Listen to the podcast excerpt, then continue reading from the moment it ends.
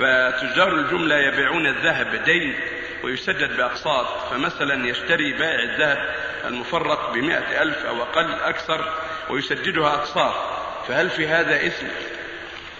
ويبدلون الذهب بذهب بفارق الصنعة المصنعية مثلا. هذا لا يجوز.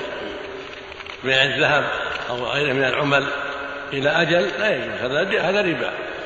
فإذا باع ذهبا بدولار أو بجنيه استرليني أو بدينار أردني أو عراقي أو غير ذلك أو بالعملة السعودية نسيئة أو مع من غير أو مع التفرق من غير قبض هذا هو الربا. النبي عليه السلام قال الذهب بالذهب والفضة بالفضة والبر بالبر الشعير بالشعير التمر بالتمر ومنه مثلا بمثل سواء بسواء يدا بيد. فإذا اختلفت هذه الأصناف فبيعوا كيف شئتم إذا كان يدا بيد.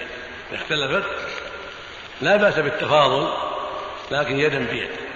فبيع الذهب بالدولار أو بالفضة أو بالدنانير أو بالريال السعودي يدا بيد لا بأس. أما نسيئة أو في وقت آخر يعني يقول أعطيك إياه بعد بعدين لا ما يصح لا بد يدا بيد.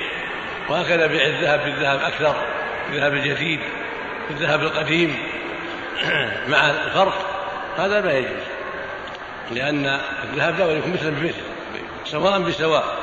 ولما اشترى رجل قلادة في يوم خيبر قلادة فيها ذهب خرز أما أنكر عليهم النبي صلى الله عليه وسلم وقال لا تباع حتى تفصل يعني لا تباع حتى يفصل الذهب الحالة والخرز الحالة.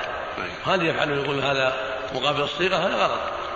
الواجب أن يباع الذهب بعملة أخرى حتى لا يقع الربا. أما ذهب بذهب ولو كان هذا أطيب وهذا أردى لا بد يكون مثل مثل.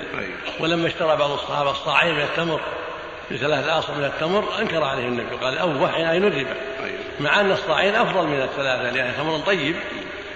لكن أو أنكر عليه النبي قال عين الربا لا تفعل. بيع الجمع بالدراهم ثم اشترى بالدراهم جنيبة يعني يعني تمرا طيبا.